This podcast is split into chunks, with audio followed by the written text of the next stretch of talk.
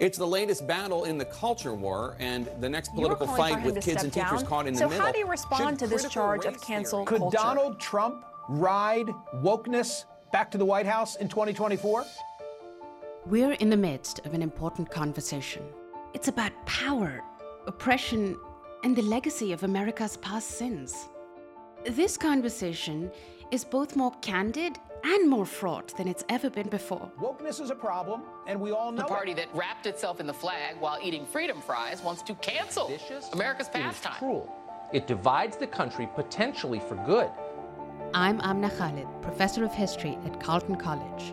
For some, the solution is to erase the past, Some think that it's a racist mural and that it needs to go. Others to blot out all the ideas and images, the art and the artifacts that offend our modern sensibilities.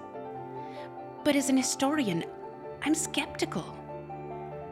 And as someone who grew up under a series of military dictatorships in an ideologically prescriptive society, I'm worried. And I'm not the only one. The world is a complicated, rich cacophony of extraordinary and crazy people, and we need every one of them. Covering up history will not change history. Who tells these difficult truths? Which version counts?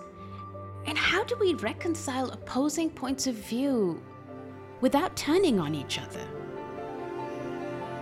Coming soon, Unbanished, from Booksmart Studios.